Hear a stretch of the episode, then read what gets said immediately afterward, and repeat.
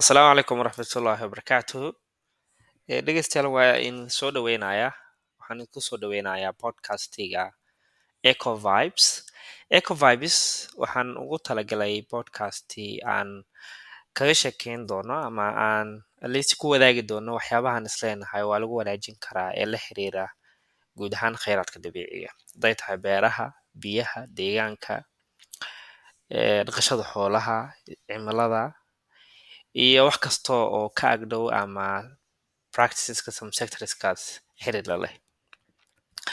Eh, xalqadeeni koowaad ama episodekii ugu horreeyay ee barnaamijkeena eco vibes waxaanu kaga sheekeysanay khatarta el nino el nino ah xaalad aad u khatar badan oo biyuhu biyo badan oo iyo qo- qoyaan tiro badan wadata oo keenaysa in fatahaado iyo roobab tiro badan ay da'aan taasoo ilaa uu ku jiro. Iyo mid ka mid ah xalalka ugu roon ee xaaladaha sidaas oo kale ah ee ilniinada iyo fladiska lagu xakameyn karo ama lagu maareyn karo. Maantay ama xalqadeena labaad waxaanu kaga sheekeysan doonaa mawduucan kaas ka sii fogeyn oo asna la xiriira disasterkan iyo masiibooyinka Eh, waxaanu ka sheekeysan doonaa sidee maareynta kheyraadka biyaha ay muhiim ugu tahay inay xalna ugu keenaan inay yareeyaan khatarta roobabka ama fatahaadaha iyo abaaraha ee ay keenaan. Inta badan soomaaliya hadda markaa dib u laabano bilooyin ka hor waxaanu ka sheekeysanaynay ama walwalkeena uu ahaa in dalku ay ka jireen abaaro tiro badan oo biyo la'aantu ay runtii saameyn weyn ku lahayd. Lix xili toddoba xili oo biyo la'aan oo roob la'aanaa jirtay dalku aad khatar u ahaa inay macluul ka dhacdo sida hay'adaha iyo dowladdu ay runtii ka walwalsanaayeen dadkuna ay ogaayeenba. Ayadoo anaga xaaladaas aan ku jirno ba haddana waxaa dhacday in cimilada iyo jawiga halmar isbedelo oo xaalad biyo badni iyo ilniino iyo maxaan ku rahdaa xaalad hadda dalka ku jiro magaalooyin tiro badan hadda ay biyuhu qarqiyeen. Ayagoo saameyn badan oo runtii dhaqaale iyo naf iyo moolba ay runtii saameyn badan ku yeesheen kulley waa ka dharagsannahay dhibaatooyinkeena ugu hayaan khatarahan la xiriira ama fatahaadaha oo biyaha badan ka imaada iyo abaaraha iyo biyo la'aanta.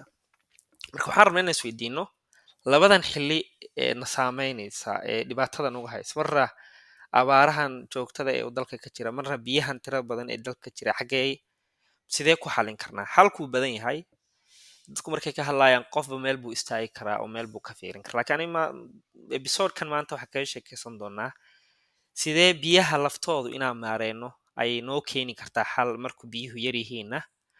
Aanu u badbaadi karnaayo aan abaar kaga badbaadi karnaa. Marka biyuhu badan yihiinna biyahaas intaan xalino aan kaga badbaadi karnaa inay daadadii fataxaad nagu sameeyaan?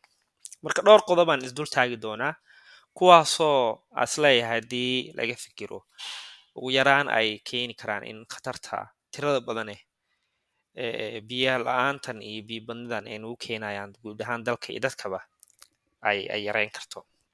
Waa dareemaynaa awood ahaan dowladda iyo dadka iyo xaaladan ku jiro inaan awoodayno ay meeshii la raba taagan yahay haddana waxyaaba qaar oo aan awoodi karnaa jirto. Okay markaan gudaha u galo barnaamijkeena waxyaabaha tusaale hadda markaan ka sheekeynayno kale biyaha markay badan yihiin maxaan u baahanaa xalka oo kale maxaan ku xalin karnaa xulusha biyahaas oo kale lagu xalin karo waxaa ka mid ah. Guud ahaan horta inaan fiirino ama ognaa oo ognahay meeluhu ay ku badan yihiin fatahaada dhulka hoose deegaanada webiyada ku dhow oo kale in la ogyahay. Ogaanshahaas waxay keenaysaa marka dadku inay iska jiraan mar kasta oo ay roobabku badan yihiin mar kasta oo ay maxaan ku rahdaay fatahaaduhu ay jiraan in aagaas aan loo dhawaanin ama xataa haddii xataa la degan yahay xataa laga sii guuro. Oo maxaan ku rahdaay ee laga yar fikiro in meelsha khatarta keeni karta. Aanan lagu dhiirin in hadda xataa dhismayaasha laga sii wado ama la deegaameeyo. Waayo waanu arkaynaa in markastoo ay fatahaad dhacayso ama xaaladaas jirto ay ay maxaan ku rahdaay ay meeshaas tahay meel biyuhu ku soo jabaan ama meesha biyuhu ka imaadaan. Sidoo kale inaan ka fikirno deegaanada la sameynayo iyo hadda soomaaliya kale markaa fiirisid dadku way soo badanayaan oo magaalooyin badan baa la sameynaya jidad baa la sameynaya infrastructurekii xaafado cusub. Okay markastoo deegaanku uu balaaranayo oo urbanizationku uu badanayo in laga fikiro dhulalkaas hoose ama u nugul in maxaan ku rahday ay fatahaadu ka dhacaan. Stejyada haddan jira iyo dowladda lafteedu hay'adaha ka shaqeeya arrimahan dhulka iyo waxaasna ay ka tala bixiyaan dhulka iyo sida loo isticmaali karo. Dhulka laftiisu dhulna waa dhul deegaan loogu talaga dhulna waa dhul beereed loogu talaga dhulna waa dhul la deegi karo dhul aan la deegi karin. In dadku saas loo kala guide la siiyo oo hay'adaha howshan ka shaqeeya ay runtii taas qayb ka qaataan. Waxyaabaha kaloo aan u baahannahay in caqabadahan biyaha markay badan yihiin oo kale inaan ku xalino waxa waaye inaanu holmarino adeega digniinaha hortabinta leh ama early warning system waxa afka qalaad lagu dhaho in dadku ay og yihiin in dhibaato imaan doonto in khatartima imaan doonto in biyo badan ay imaan doonaan oo ay saameyn badan reebi doonaan. Marka intaysan imaanin ka hor in digniinahaas la sii bixiyo bilo ka hor. Ilan ka hortagga wuxuu ka wanaagsan iska daaweynta yacni inta aysan dhibaatadu dhicin oo aan dadku ay markay dhibta gaarto aanan laga fikirin in response la gaarsiiyo gargaar in intaysan dhibaatada gaarin ka hor dadkii digniin la sii siiyo oo cimilada ku saabsan oo roobka ku saabsan oo ku saabsan khatarta fatahaada dadku ay wacyigoodu dhisan tahay idaacadihii la isticmaalo tviyada la isticmaalo journalist kasta oo dadka lagu gaari karana ay dadka ama hay'adaha ama kambaniyada ka shaqeeya el warningka ay runtii xoog saaraan ama horumariyaan adeegan digniinta hortaminta leh. Si dadku ay uga warqabaan khatar baa imaan doonta okay biyo badan baa imaan doona ama fatahaad baa imaan doonta qof kasta inuu awareness uu haysto meelaha dhibaatada ku imaan karto wixii asaga uu sameyn kar sii samaysto meeshaas laga sii guuro dadku markay xogtaas haayaan marka hadhow xataa hadday awoodooda ay ka badato biyaha imaan doona xataa waxaa yaraan doonta khasaaraha waayo dadku markii hore bay sii ogaayeen actionno iyo iyo preparedness measures ay sii sameynayaan aa jirto ama dowladda caawis ama iyago iskoota u sameeyaan taasna in la holmariyo oo early warning iyo digniinaha hortabinta leh waxyaabaha kale oo aan biyaha markay ay fatahaaduhu badan yihiin aanu qabsan karno waxaa ka mid ah not only fatahaad keliya ma ahan xataa abaaraha. Xilliga oo oo oo tusaale abaaraha ay imaan doonaan oo aan ognahay in xilliyada soo socda uu roob uu yaraan doono. In dadku ay la sii baro biyaha kaysigooda kale in biyuhu la sii kaysado biyihii dadku ay aysan si saayida aysan u isticmaalin oo aysan beerdareen dadku waxaa biyaha markay badan yihiin in see doonaan u isticmaalan laga fikirin in biyahan mar go'i doonaan ama mar yaraan doonaan. Marka taa lafteedu way caawin doontaa. Waxyaabaha kaloo caawinaya waxaa ka a ama xalka u noqon karo in fatahaadahan iyo abaarahan aan dhexda kaga jirno least aan xal loo helo in laga fikiro in la dhiso meelo biyaha lagu keysado daamyo la dhiso oo biyahaas lagu qabto. Biyuhu markay badan yihiin in laga fikiro in la dhiso maxaan ku rahdaye meelo waaweyn oo biyo qabatin ah taa waxay keenaysaa marka biyihii tirada badnaa ee magaalooyinka dhex ooli jiray ama waqti badan magaalada intay ku fatahaan ay iska dhex fadhiyaan biyahaas ay runtii cudurro iyo xanuun tiro badan ay keenaan in biyuhu ay leeyihiin meel lagu qabtimo ama intaysa magaalada soo gaarin xataa la leexiyo oo meelahaas loogu talagalay in biyaha lagu qabto ay keento. Sidoo kale biyaha socona ee xooga ku socdo markii meel lagu qabto la helo waxaa laga badbaadaya xataa wax badan ay qaadi lahaayeen. Beerahoo kale markay biyuhu badan yihiin seediskii la abuuro way qaadaan beerihii waa baabi'inayaan carradii nafaqada lahayd way qaadaan. Waxaasoo dhan baa laga badbaadaa in la helo structuro ama damis waaweyn ama reservice meel kastoo biyuhu ay dhibaato ku keenayaan ama ku hoorayaan in dadku ay ka fikiraan in biyahaas laga faa'iidaysto la qabto. Inta ay runoffs kaga dhammaan lahaayeen ama meel cidlaa ku baabi'i lahaayeen dhulka geli lahaayeen ama oomiba u dhammaan lahaayeen. Biyahaas la qabtay marka maxay faa'iidanoo leeyihiin? Xilliga jiilaalka ama biyuhu yar yihiin oo kale waa laga faa'iidayaa.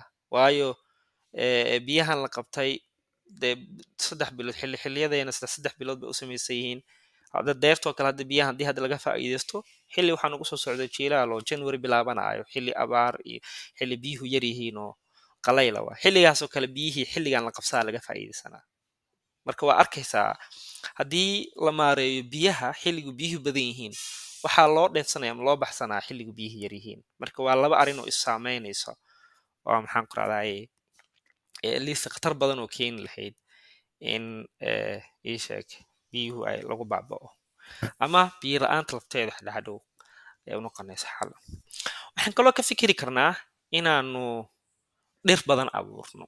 Tusaale green infrastructurekeena inaan xoojino biyahan badan ee qulqulaaya ee awoodda leh ee magaalooyinka dhaafaya ee qofkii nool iyo wax kasta qaadayo in la abuuro dhir tira badan. In ecosystemka ama nidaam deegaaneedyada naturalka conservationkooda laga fikiro dhulki dhulkeenada soomaaliya markaa fiirisa dhulku waa qalayl ama waa erid dhulku dhul iska qalalan oo wax geedaha ku yaalla xataa aysan badnayn. Marka mar walbo geedaha dhulka lagu abuuro weliba forestiga iyo woodlandskaas xoog la saaro waxay u noqonayaan biyaha tira badan oo qulquli lahaa horta way qabanayaan markastoo biyuhu qabtaanna biyahaas meeshay ku hakadaan dhulkiina way gelayaan xataa dhirtaas la abuuraa ka faa'iidaysanayso. Hal practice oo fiican oo biyahaas lagu qaban karo waxaa ka mid tusaale dhirtoo kale in loo abuuro si row ah si lineline oo kale in dhirta loo abuuro. Markii lineline loo abuuro kale iyo markii si ashwaaciya loo abuuro dee kala tagtagsan way kala fiicanta lineka markii loo abuuro biyaha xawligooda way yaraynaysaa horta speedkay ku socdeen marka laakiin markay kala tagtagsan yihiin oo kale waxaa laga yaabaa in xataa ay awoodooda darteed ay geedihii kala tagtagsanaa ay jebiyaan.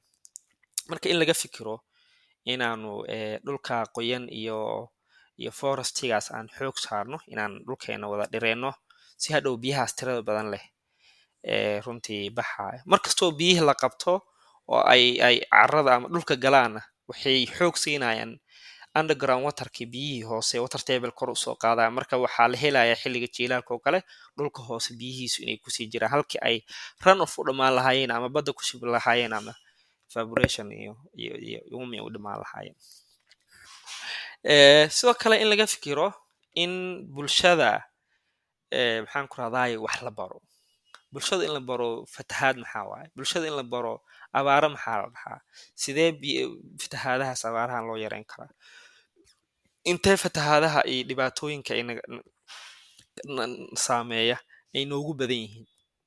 Dadku markii la ogo engagementigooda xoog loo badiyo oo lagu celceliyo oo kulamo laga qabto oo duruusyo laga bixiyo oo doodo laga sameeyo oo markasta oo wacyigooda kor u kaco oo ay ka warqabaan wax dhibka ku keeni karo ayaga laftooduna ay community initiative xataa samaystaan oo dhahaan. Maadaama awood ahaan dowladda iyo institutionka dowliga hay'aduhu xataa aysan wada covergarayn karin baahida jirta in qof kasta iyo deegaan kasta uu ka yar fikiro wixii dhibka ku keeni lahaa xilli kasta. Oo oo maxaan ku raadaaye dadku ay ka fikiraan. Xaqiiqdii markaa fiirisa beerahoo kale markaan fiirno xilliyada abaarahoo kale waxaan ka fikiri karnaa in la abuuroo kale dalag u adkeysan kara abaaraha. Oo dee biyahaas yar dalag dalagyada biyaha yar ku baxoo kale in in in laga fikiro oo ii sheeg sidoo kale waxa ugu dambeeyo aan is leeyahay waxay xoojin kartaa waxyaabaha hadda ka soo sheekeeyey waa policy iyo strategies. In dowladaha iyo institutionada ay ka shaqeeyaan in la develop gareeyo istaraatiijiyadihii biyaha lagu maareynayo. Markay biyuhu badan yihiinna biyaha lagu qabsado oo laga faa'iidaysto markay biyaha yar yihiinna lagu lagu maareeyo oo lagu dhaqaaleeyo in ay ay ay sheeg. Keliya aysan naqanin marka wax dadku ay iska sheekaystaane iskuulaadka lagu dhigo jaamacadaha lagu dhigo doodahooda la badiyo dadku wacyigelintooda loo badiyo meel kasta lagu sheego waxay keenaysaa marka in labadan xilli marna abaaraha ana haysta oo biyo la'aanta iyo macluusha aan u baaba'ayno marna biyo badni iyo fatahaada iyo daawad aan u baaba'ayno atleast aan xalka u heli karno inaanu dhahno. Xilliga biyuhu badan yihiinna shayaa waxaas waxaas iyo practices noocaasa samaynayna si aan atleast u badbaadno xilligu ay biyaha nagu yar yihiin. Taa marka waxaa ka shaqayn kara guud ahaan dadkao dhan jaamacadaha inay researchkooda ku darsadaan in ay ardada markay qalinjibinayaan oo kale ardada ay ku qalinjibaan dissertationadooda xuluul ay u keenaan biyahan si loo maareyn karo. Laga fikiro biyahan iyo hab isku dhafan oo biyahaas loo qabsan karo looga faa'iideysan karo beeraha looga faa'iideysan karo xoolaha looga faa'iideysan karo dadka isticmaalkooda looga faa'iideysan karo oo aysan keliya ku koobnaanin in bulshadii laftooda loo dhaafo. Inaanu kor u qaadno datada ama datada aan ka hayna biyaha xiliyadee biyuhu noogu badan yihiin see noogu badan yihiin goboleday ka badan yihiin okay see u maarayn karnaa datadaas lafteeda aruurinteeda ama inaan hayno oo kale waxay naga caawinaysaa hadhow mustaqbalka go'aanadaa gaarayno in dee wixii ay iska noqdaan wax dhacay oo laga tagay waa laga fiican yaho wax dhacayo qoran oo data laho oo informationkeeda lahaayo oo dadkay saameeyeen iyo sida noo saameeyen aognahay aada u mahadsan tihiin intaasaan ku soo gogobeynayaa xalqadeena maantay oo aan islahaa labadaas mawdu mawduucaas ku saabsan maadaama aan biyo la'aan iyo abaar aan dhexda kaga jirno biyo badni iyo biyo la'aan aan dhexda kaga jirno oo abaar iyo fatahaad eh in xalka ugu roon oo waxaan lagu xalin karo ay tahay biyaha iyo sidaa ugu fiican u maarayn lahayn oo aana uga faa'iidaysan lahayn. Marka aada u mahadsan tihiin waxaa barnaamijka idiin soo jeedina anigoo ah maxamed shukri cismaan aad baa umahadsanti waa idin salaamayaa. Tan iyo xalqada dambe intaan ku kulmayno wabilahi towfiiq asalaamu calaykum waraxmatullahi wabarakatu thank you very much